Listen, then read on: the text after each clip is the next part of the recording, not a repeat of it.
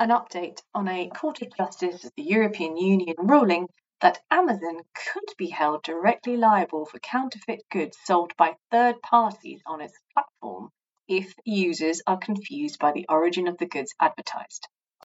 This is a decision from December 2022 in a dispute between Amazon and Christian Louboutin. Louboutin is famous for his red-soled women's shoes, and they have a registered trademark in the EU for that sole.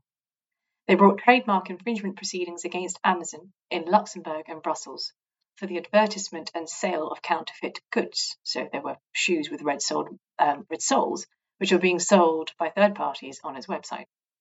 The cases were referred to the CJEU to determine whether, and if so, in what circumstances, Amazon, as an online marketplace, could be held liable under Article 9.2 of the EU Trademark Regulation for the display of adverts for infringing goods sold by third parties.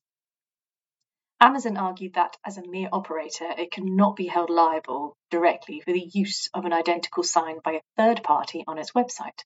Louboutin argued that since Amazon sold goods directly, as well as allowing sales from third parties, it could not be regarded as a straightforward marketplace provider. Instead, it must be characterized as a distributor of those infringing goods. In departing from the opinion of the Attorney-General, the CJEU agreed with Louboutin and held that as an operator of a hybrid website, i.e. one which incorporates its own sales offerings as well as third-party marketplace, it could be held liable directly where a well-informed and reasonably observant user would have the impression that that retailer was advertising and selling the goods in its own name. The court listed certain factors relevant to the assessment of whether there was such an impression. For example, is the operator using a uniform method of displaying offers on its website, so that it show both adverts for its own goods that it sells in its own name and those offered by third-party sellers?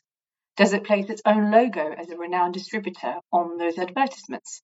And does it offer, in relation to those third-party sellers, additional services, such as storing and shipping of those goods? So now the decision will go back to the courts of Luxembourg and Brussels, and those national courts will determine whether the required impression or link has been made out and whether there is actual infringement by Amazon. Whatever happens, it's worth online marketplaces taking notice of this decision and looking more closely at how third-party goods are sold on their websites. At this time, it sounds like a win for IP owners.